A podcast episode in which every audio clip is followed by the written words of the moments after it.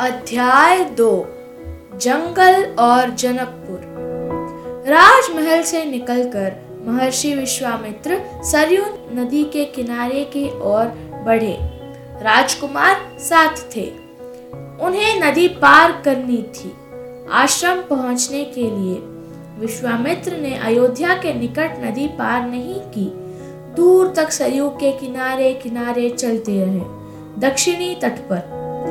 उसी तट पर जिस पर अयोध्या नगरी थी, वह चलते रहे नदी के घुमाव के साथ साथ। राजमहल पीछे छूट गया। उसकी आखिरी बस्ती भी निकल चुकी। चलते चलते एक तीखा मोड़ आया तो सब कुछ दृष्टि से ओझल हो गया। राम और लक्ष्मण ने एक बार भी पीछे मुड़कर नहीं देखा। नज़र सामने थी। महर्षि विश्वामित्र के साथ कदमों की ओर सूरज की चमक धीमी पड़ने लगी। शाम होने को आई। राजकुमारों के चेहरे पर थकान का कोई चिन्ह नहीं था। उत्साह था। वह दिन भर पैदल चलते थे और चलने को तैयार थे। महर्षि अचानक रुके। उन्होंने आसमान पर दृष्टि डाली। चिड़ियों के झुंड अपने बसेरे की ओर लौट रहे थे। आसमान मटमेला लाल हो गया था। चरवाहे लौट रहे थे। गायों के पैर से उठती धूल में आधे छिपे हुए। हम आज रात नदी तट पर ही विश्राम करेंगे, महर्षि ने पीछे मुड़ते हुए कहा। दोनों राजकुमारों के चेहरे के भाव देखते हुए विश्वामित्र हल्का सा मुस्कुराए। राम के निकट आते हुए उन्होंने कहा मैं तुम दोनों को कुछ विद्याएँ सिखाना चाहता हूँ। इन्हें सीखने के बाद कोई तुम पर प्रहार नहीं कर सकेगा। उस समय भी नहीं, जब तुम नींद में रहो। राम और लक्ष्मण नदी में मुँह हाथ धोकर लौटे। विश्वामित्र के निकट आकर बैठे। विश्वामित्र ने दोनों भाइयों को बला अतिबला नाम की विद्याएँ सिखाई। रात में वे लोग वहीं सोए। तिनको और पत्तों का बिस्तर बनाकर। नींद आने तक महर्षि उनसे बात करते रहे। सुबह हुई, यात्रा फिर शुरू हुई। मार्ग वही था, सरयू नदी के किनारे किनारे चलते चलते वे एक ऐसी जगह पहुँचे, जहाँ दो नदियाँ आपस में मिलती थी। उस संगम की दूसरी नदी गंगा थी। महर्षि अब भी आगे चल रहे थे। लेकिन एक अंतर आ गया था। राम और लक्ष्मण अब दूरी बनाकर नहीं चलते थे। महर्षि के ठीक पीछे थे, ताकि उनकी बातें ध्यान से सुन सके। रास्ते में पड़ने वाले आश्रमों के बारे में, वहाँ के लोगों के बारे में, वृक्षों, वनस्पतियों के संबंध में, स्थानीय इतिहास उसमें शामिल होता था। आगे की यात्रा कठिन थी। जंगल से होकर। उससे पहले उन्हें नदी पार करनी थी।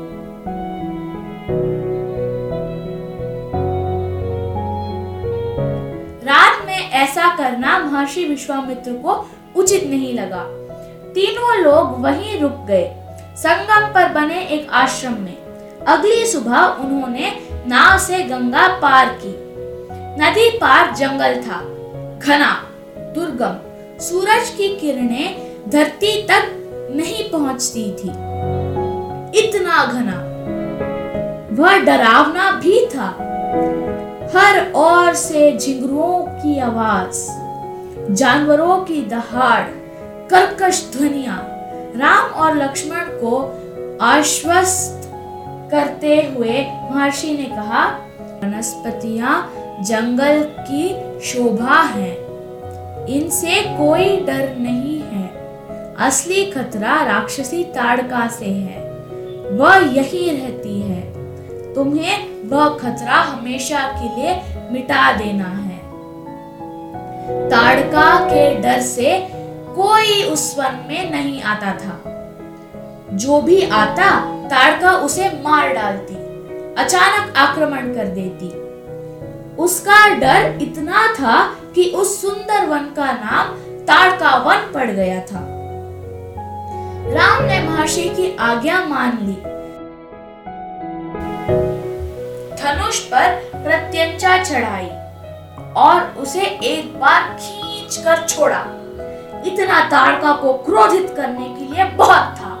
टंकार सुनते ही क्रोध से बिलबिलाई ताड़का, गरजती हुई राम की ओर दौड़ी। दो बालकों को देखकर उसका क्रोध और भड़क उठा। जंगल में जैसे तूफ़ान आ गया। विशाल काय पेड़ काँप उठे। पत्ते टूटकर इधर उधर उड़ने लगे। धूल का घना बादल छा गया। उसमें कुछ दिखाई नहीं पड़ता था। फिर तारका ने पत्थर बरसाना शुरू कर दिया। राम ने उस पर बाण चलाए। लक्ष्मण ने भी निशाना साधा। ताड़का बाणों से घिर गई। राम का एक बाण उसके हृदय में लगा। वह गिर पड़ी फिर नहीं उठ पाई। विश्वामित्र बहुत प्रसन्न हुए। उन्होंने राम को गले लगाया। उन्होंने दोनों राजकुमारों को सौ तरह के नए अस्त्र शस्त्र दिए। उनका प्रयोग करने की विधि बताई। उनका महत्व समझाया। महर्षि का आश्रम वहाँ से अधिक दूर नहीं था, लेकिन तब तक रात हो चली थी। विश्वामित्र ने वह दूरी अगले दिन तय करने की निर्णय लिया। ताड़का मर चुकी थी। उसका भय नहीं था। तीनों ने रात वही बिताई। ताड़का वन में जो पूरी तरह भयमुक्त था। सुबह जंगल बदला हुआ था। वह ताड़का वन नहीं था, क्योंकि ताड़का नहीं थी। भयानक आवाज़ें गायब हो चुकी थी। पत्तों से गुजरती हवा थी। उसके ससराहट का संगीत था। चिड़ियों की चहचहावट थी, शांति थी, तस्वीर बदल गई थी। सिद्धाश्रम का अंतिम पड़ाव था, महर्षि का आश्रम। रास्ता छोटा भी था मनोहारी भी था। प्राकृतिक सौंदर्य का आनंद लेते तीनों लोग जल्दी ही आश्रम पहुँच गए। आश्रम वासियों ने उनकी आगवानी की, अभिनंदन किया। उनकी प्रसन्नता दुगनी हो गई थी। महर्षि विश्वामित्र के आश्रम लौटने की खुशी, राम लक्ष्मण के आगमन का सुख। विश्वामित्र यज्ञ की तैयारी में लग गए। अनुष्ठान प्रारंभ हुआ। आश्रम की रक्षा की ज़िम्मेदारी राम लक्ष्मण को सौंपकर महर्षि अश्वस्त थे। अनुष्ठान अपने अंतिम चरण में था। पूरा होने वाला था। कुछ ही दिनों में, पाँच दिन तक सब ठीक ठाक चलता रहा। शांति से, निर्विघ्न, लगता था कि राजकुमारों की उपस्थिति ने ही राक्षसों को भगा दिया है। राम और लक्ष्मण ने यज्ञ पूरा होने तक न सोने का निर्णय किया। वे लगातार जागते रहे, चौकस रहे, पीठ पर तुणीर, हाथ में धनुष, प्रत्यंचा चढ़ाई हुई, हर स्थिति के लिए तैयार। अनुष्ठान का अंतिम दिन, अचानक भयानक आवाजों से आसमान भर गया। सुबाहु और मारीच ने राक्षसों के दल बल के साथ आश्रम पर धावा बोल दिया। मारीच क्रोधित था, यज्ञ के अलावा भी। इस बात से कि राम लक्ष्मण ने उनकी माँ को मारा था, ताड़का को। राम ने राक्षसों का हमला होते ही कार्रवाई की। धनुष उठाया और मारीच को निशाना बनाया। मारीच बाण लगते ही मूर्छित हो गया। बाण के वेग से बहुत दूर जाकर गिरा, समुद्र के किनारे।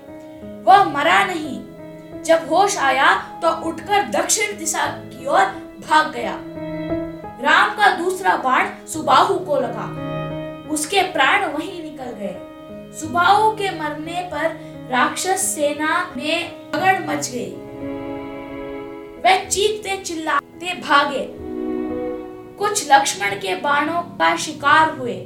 अन्य जान बचाकर भाग खड़े हुए। महर्षि विश्वामित्र का अनुष्ठान संपन्न हुआ। राम ने महर्षि को प्रणाम करते हुए पूछा, अब हमारे लिए क्या आज्ञा है, मुनिवर? महर्षि ने राम को गले लगा लिया। कहा, हम लोग यहाँ से मिथिला जाएँगे। महाराज जनक के यहाँ। विदेह राज के दरबार में। मैं चाहता हूँ कि तुम दोनों मेरे साथ चलो। उनके आयोजन में हिस्सा लेने। महाराज के पास एक अद्भुत शिव धनुष है। तुम भी उसे देखो।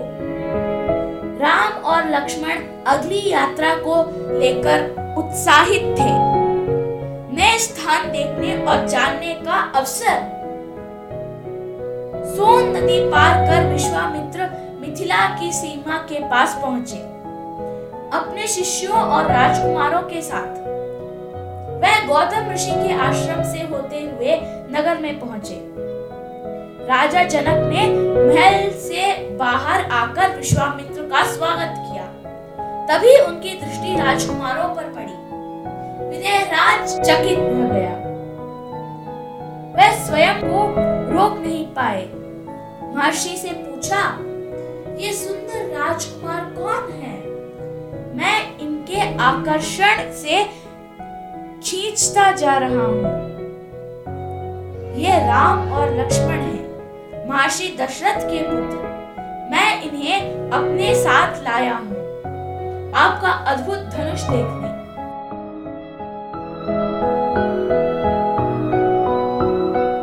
राज ने महर्षि, उनके शिष्य और राजकुमारों के की व्यवस्था की एक सुंदर उद्यान में। अगले दिन सभी आमंत्रित लोग, ऋषि मुनि और राजकुमार यज्ञशाला में उपस्थित हुए।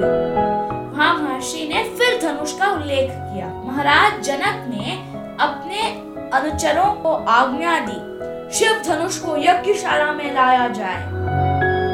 शिव धनुष सचमुच विशाल था। लोहे की पेटी में रखा हुआ था। पेटी में पहिए लगे हुए थे। आठ पहिए। उसे उठाना लगभग असंभव था। पहियों के सहारे खिसकाकर उसे एक से दूसरे जगह ले जाया जाता था।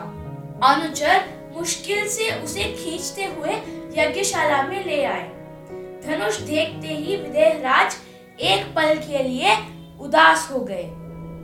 उन्होंने कहा मुनिवर, मैंने प्रतिज्ञा की है अपनी पुत्री सीता के विवाह के संबंध में। जो यह शिव धनुष उठाकर उस पर प्रत्यंचा चढ़ा देगा, उसी के साथ सीता का विवाह होगा।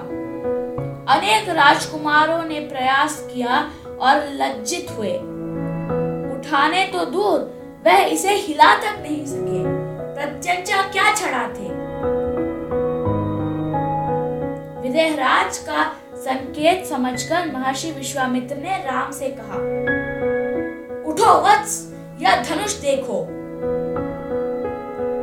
राम ने सिर झुकाकर गुरु की आज्ञा स्वीकार कर ली। आगे बढ़े। पेटी का ढक्कन खोल दिया। राम ने पहले धनुष देखा, फिर महर्षि को। का संकेत मिलने पर राम ने वह विशाल धनुष सहज ही उठा लिया। यज्ञशाला में उपस्थित सभी लोग हतप्रभ थे। इसकी प्रत्यंचा छड़ा मुनिवर, राम ने पूछा, अवश्य, यदि ऐसा कर सको तो? विदेहराज चकित थे।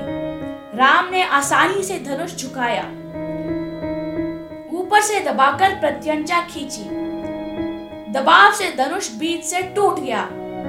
उसके दो टुकड़े हो गए, बच्चों के खिलौने की तरह।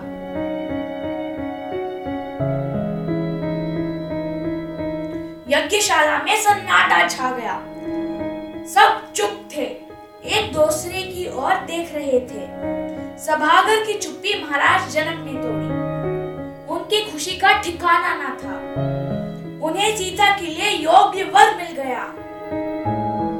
उनकी प्रतिज्ञा पूरी हुई। जनक राज ने कहा, मुनिवर, आपकी अनुमति हो तो मैं महाराज दशरथ के पास संदेश भेजूं, बारात लेकर आने का निमंत्रण। यह शुभ संदेश उन्हें शीघ्र भेजना चाहिए। महर्षि की अनुमति से दूत अयोध्या भेजे गए। सबसे तेज चलने वाले रथों से। इस बीच जनकपुर में धूम मच गई। बारात के स्वागत की तैयारियाँ होने लगी। नगर की प्रसन्नता चरम पर थी। महाराज, जनक का संदेश मिलते ही अयोध्या में भी खुशी छा गई। आनंद फानन में बारात तैयार हुई। हाथी, घोड़े, रथ, सेना, बारात को मिथिला पहुँचने में पाँच दिन लगे। जनकपुर जगमगा रही थी। हर मार्ग पर तोरण द्वार, हर जगह फूलों की चादर एक एक कोना कासित हर घर के प्रवेश द्वार पर वंदनवार एक एक घर में मंगल गीत। मुख्य मार्ग पर दर्शकों की अपार भीड़, खिड़कियों और छज्जों से झांकती महिलाएँ। एक नज़र राम को देख ले राम सीता की जोड़ी देख ले। विवाह से ठीक पहले विदेहराज ने महाराज दशरथ से कहा, राजन, राम ने मेरी प्रतिज्ञा पूरी कर बड़ी बेटी सीता को अपना लिया। मेरी इच्छा है कि छोटी पुत्री उर्मिला का विवाह लक्ष्मण से हो जाए। मेरे छोटे भाई कुश ध्वज की भी दो पुत्रियाँ हैं, मांडवी और श्रुत कीर्ति कृपया उन्हें भरत और शत्रुघ्न के लिए स्वीकार करें। महाराज दशरथ ने यह प्रस्ताव तत्काल मान लिया। विवाह के बाद बारात कुछ दिन जनकपुर में रुकी। बाराती बहुओं को लेकर अयोध्या लौटे तो रानियों ने पुत्र वधुओं की आरती उतारी। स्त्रियों ने फूल बरसाए। शंख ध्वनि से गलियाँ गूंज उठी। यह आनंदोत्सव लगातार कई दिनों तक चलता रहा।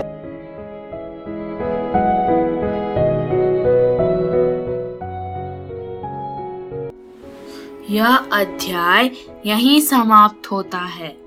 जय श्री राम